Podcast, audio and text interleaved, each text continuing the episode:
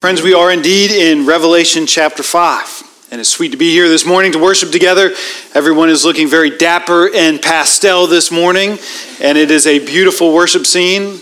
I realized to my horror this morning I don't own a single pink item of clothing, so I'm going to try to fix that by next Easter.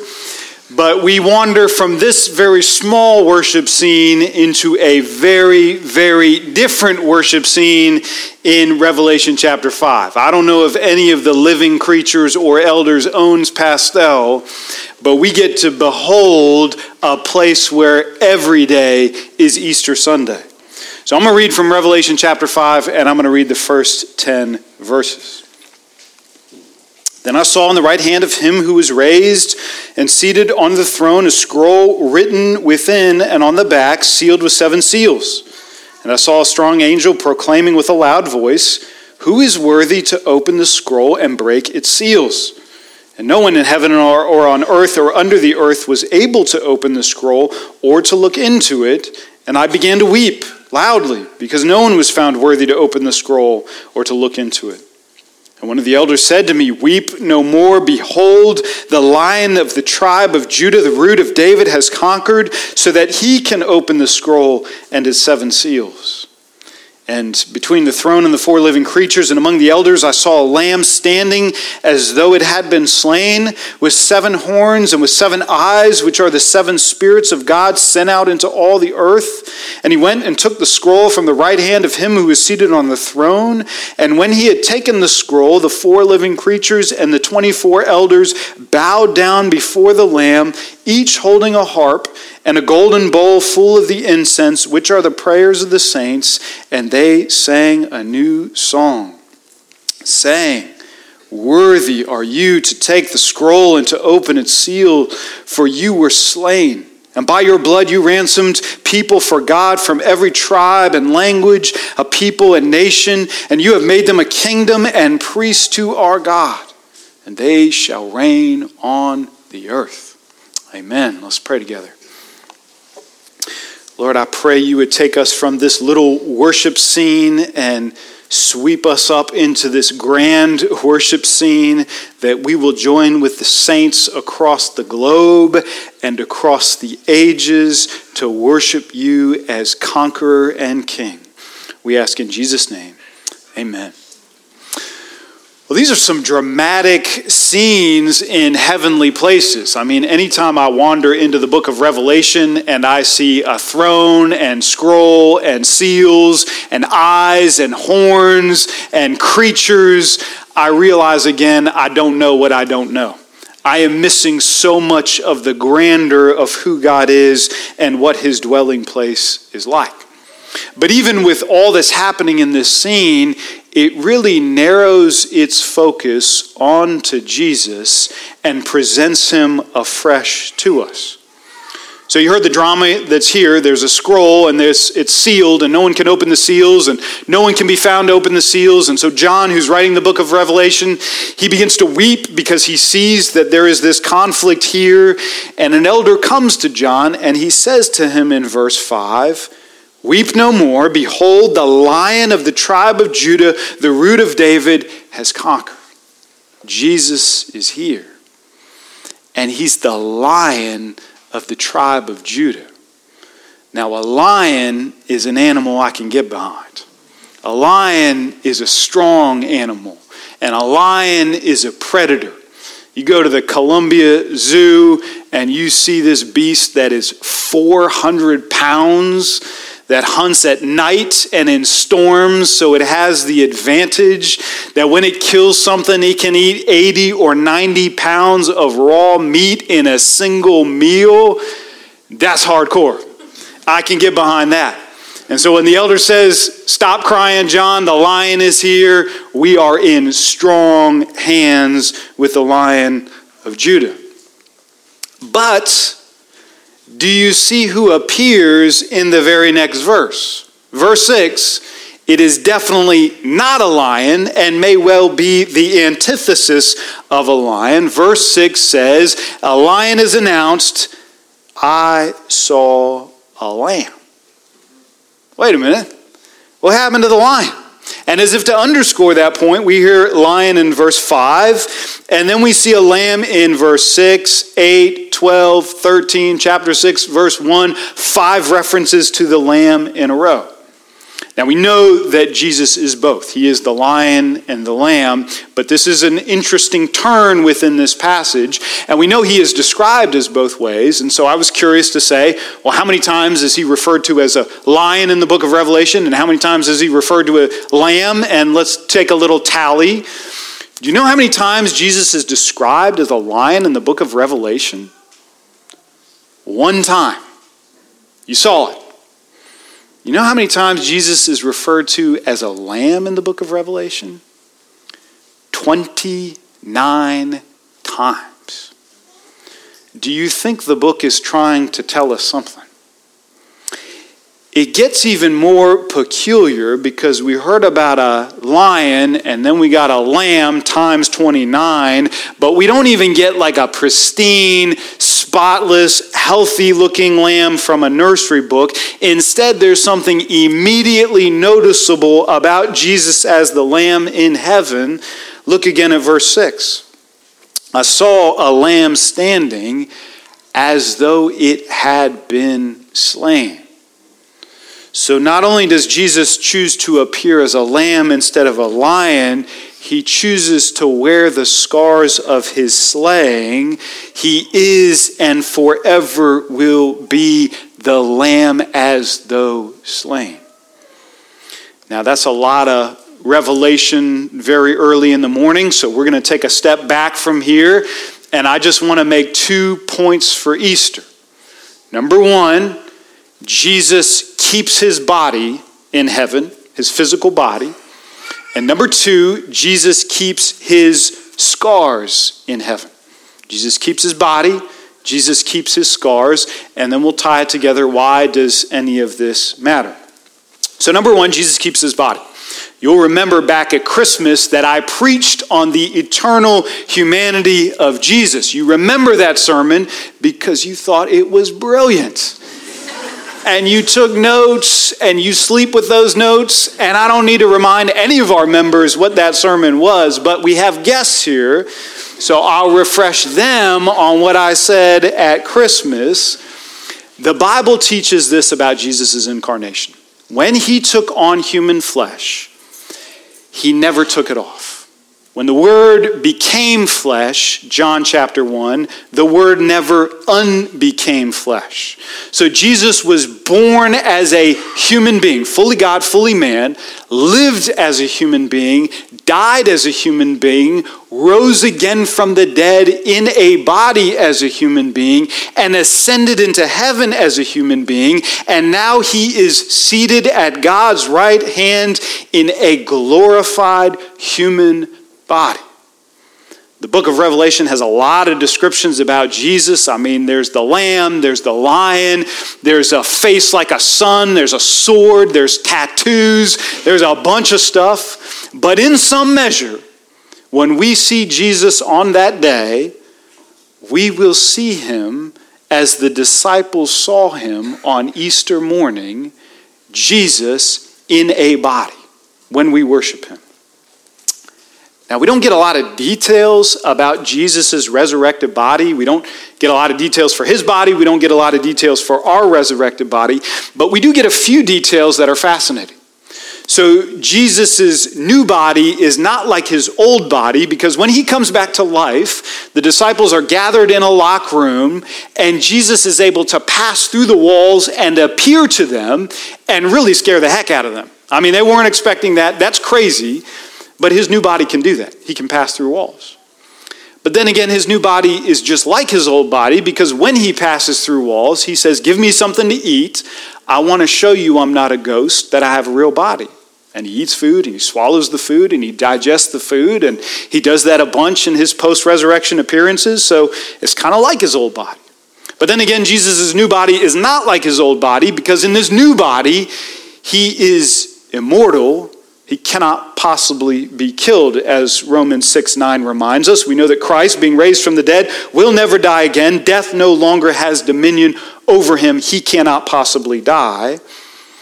But then again, Jesus' new body was like his old body because after he introduced himself and after everybody calmed down, they still recognized him as Jesus. They thought, gee, this kind of looks like the person we had known for these past three years. He looks like himself. So it's this curious change, but not a change. I heard a couple of my kids talking over breakfast about seeing a friend that we hadn't seen in maybe a couple of months. And kid one says to kid two, Man, I have changed so much in this past month or two. I mean, I'm taller, I'm smarter, I've got better hair. Like, I've changed. I wonder if she will even recognize me. I look so different. And I think Kid 2 was just like swept up in the magic of the moment. And he said, You know, me too. I wonder if she'll recognize me. I'm different in all those ways too. Kid 1 gives Kid 2 a withering glance and says, You haven't changed a bit. She'll recognize you. like, there's nothing different about you. That's like Jesus. He's different, but he's the same. He's changed, but we recognize him. There are things that are new about his body, but there are things that sure look like his body as he ministered on earth. And so this transformation has taken place.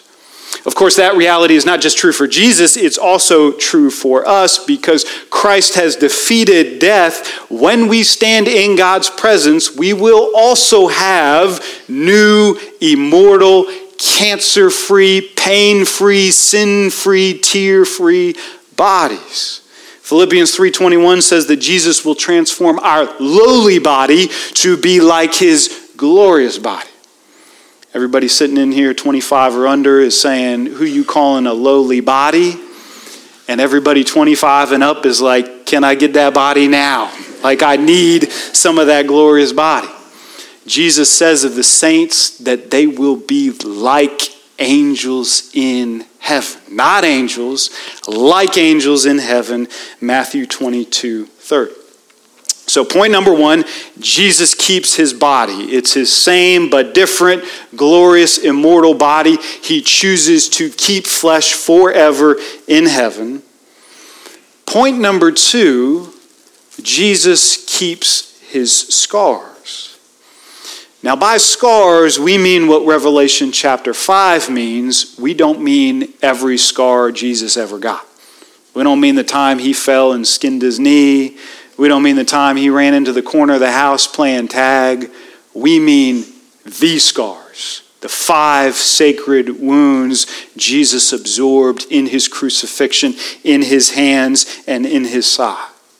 Now, we probably wouldn't have necessarily thought that he would have kept his scars had the Gospels not made it explicit to us that when he received those, he kept those even when he rose again from the dead. So in the Gospel of Luke, when Jesus appears and he scares everybody, he says to the disciples, Look at my hands and feet. It's me, it's Jesus. And then, of course, in John's gospel, you get a more elaborate scene because Thomas wasn't there when the disciples saw him, so the 10 saw him and they believed. And Thomas kind of throws down this ultimatum and says, Unless I see him, unless I touch his scars, I'm not going to believe that he rose again from the dead. And when Jesus appears, he doesn't say, Hey, sorry, buddy, that was my old body, and now I got a new body, and I don't have anything for you. No, he says very graphically in John's gospel Thomas, I want you to take your finger and I want you to put it right here in my wrist. You can feel in my new body where I was crucified. Now, this is a curious thought because God will remake all things on that great and glorious day. He will remake heaven, He will remake earth. It will be Eden 2.0. We will have glorious, immortal bodies. There will be no sin, no death, no blemish. The only thing in the entire universe on that day that could seem out of place will be the scars on Jesus' body. Doesn't that surprise you? Isn't that a little bit of a downer? I mean, we're in the new heavens and the new earth, and everything is streets of gold, and it's tree of life, and it's this river flowing, and we're enjoying good food with good people, and then Jesus reaches to pass the wine, and his sleeve comes up, and you see a gnarly scar on his wrist and it just seems unsightly and out of place.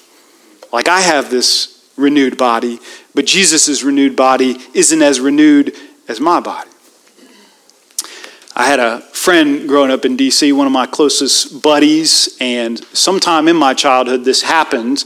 But I, I, noticed later as a young kid that his dad had this like awful burn mark on his face and down his arm and in his hands. He couldn't open his close his hands the same way. And you know, as a little kid, I mean, I'm talking like six or seven, anything that's different is just weird and gross. And it was like, it was kind of hard to see that scar and hard when he turned his face and you just kind of saw that, uh, that on him. And it, it didn't grow hair. He couldn't grow a beard there. And it just looked a different color. And whenever he got mad at us, which was often, it would like glow red. And it was just like, to a little kid, it was just gross and off putting. And I remember at some point just asking him, dude, what, what's up with your dad's face? Like, did he stand too close to the grill or something? Like, where, where did that happen? And my friend said, No, I'll tell you the story. He was working at the front desk of a motel, and he was working with a young woman, and her ex boyfriend came in, furious, with a cup of flammable liquid, and went to throw it on her, and he jumped in between them at about my age with two kids, one on the way and he took that lighter on the full front of his body and he was burned with third degree burns and it changed him for the rest of his life. Do you understand how those scars changed in my estimation from that day forward? They went from gross to glorious. They went from something unsightly to something I was proud to be around. I was proud to know that man. I was proud to be friends with his son. I was proud to be seen in public with them. And if anybody had a question about those scars, I was the first to answer it. Those were proud scars. I tell you this the five scars Jesus chooses to wear in heaven forever are proud wounds on his body. They are badges of his glory. He will wear them proudly. They are nothing to be ashamed of. When we see him, he will appear as the lamb as though he has been slain. And all of us, when we see that, we will fall on our faces with these elders and say, Worthy are you, for you were slain, and by your blood you ransomed a people for yourself. There is glory in those scars, and we will see them. I want to give us three of maybe the many reasons that Jesus will choose to proudly wear those scars in heaven and why we will see them when he appears to us in glory. So let me close with just three reasons why he will do this. Number one, Jesus keeps his scars so that we might lose our doubts. Jesus keeps his scars so that we might lose our doubts. Now, doubt is a terrible enemy. It's a terrible enemy of the believer. It creeps into our lives in unsuspecting ways, and it loves to prey on us, especially in this holiest of weeks. Somehow it's easier to believe that Jesus has conquered sin than it is to believe that Jesus has conquered death and that there's actually something after this life. We have believers here who are members of this church. We have friends and family who have come that are other places in their spiritual journey. If you, as an unbeliever, meet a believer who says they don't doubt or have doubts about life after death and the resurrection of Jesus, that believer is lying to your face. We wrestle, wrestle, wrestle with doubts. But Jesus knows that enemy of doubt all too well and he actually says there's a special grace for you and me today. Remember that scene with Thomas that is all too famous that Thomas gets to see and then believe? And Jesus says to Thomas, For our sake, have you believed because you have seen me? Blessed are those who have not seen me and yet believe. Now, there are definitely days that I would trade with Thomas. I would take the faith with sight and lose the blessing, then I would live today with the mysterious blessing and not be able to see. But we know that God is a sovereign God, and in his providence, you are not among the disciples who saw him, and you are not among the women who got to the tomb first, and you who are seated here today were not among the 500 who got to see Jesus in his resurrected body, but he has placed you and I this far away from his resurrection and said to us, There is a special grace and blessing for you. You have the privilege of a saint to believe what you haven't seen based, on, based on the Word of God alone. And your reward is sweet. Because when you do see Jesus face to face, you will see him as the disciples saw him. And oh, how sweet and glorious that reunion will be. Jesus keeps his scars to remove our doubts. Number two, Jesus keeps his scars that we will never graduate from the gospel. Jesus keeps his scars so that we will never graduate from the gospel. Man, I sure hope our new glorious bodies have longer attention spans, right? I could use that. I could use a six pack, I could use some hair, but I could use a longer attention span. Some of y'all are struggling to make it 25 minutes through this sermon. So, what is going to happen when we've been there 10,000 years, bright shining as the sun, and we have a little Cola reunion and we gather together for a picnic? Is any one of us going to say, How did we get here? Like, what was that story that we used to tell? Was it a cross or a triangle or something to do with geometry? How is it that we are here today in glory? No. None of us will forget that because Jesus will wear those scars in heaven. We will see his wounds, celebrate his wounds, praise him for his wounds. They will be a testament, an Ebenezer, a remembrance of the gospel. And though we tire in this life to thank God for his sacrifice on the cross, hallelujah, we will tire no more in heaven. We will praise him for those wounds and no one will forget the glory of the cross. He will wear those wounds. We will not graduate from this gospel. But number three, and finally, Jesus keeps his scars so that we can lose ours. Jesus keeps his scars so that we can lose ours.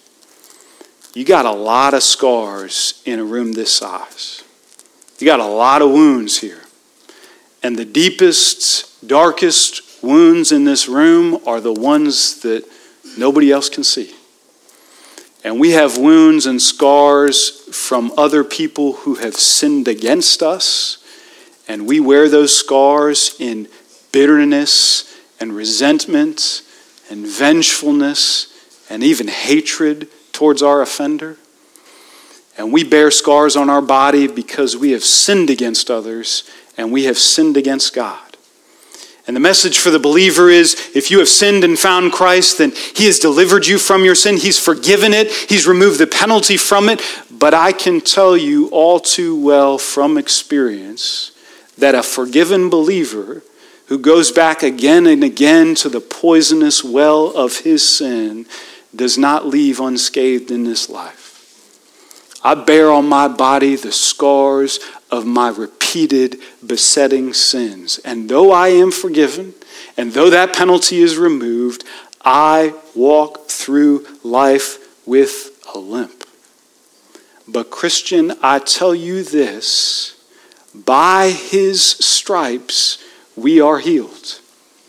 When we see Jesus on that day, one of us will be wearing scars, and it won't be me.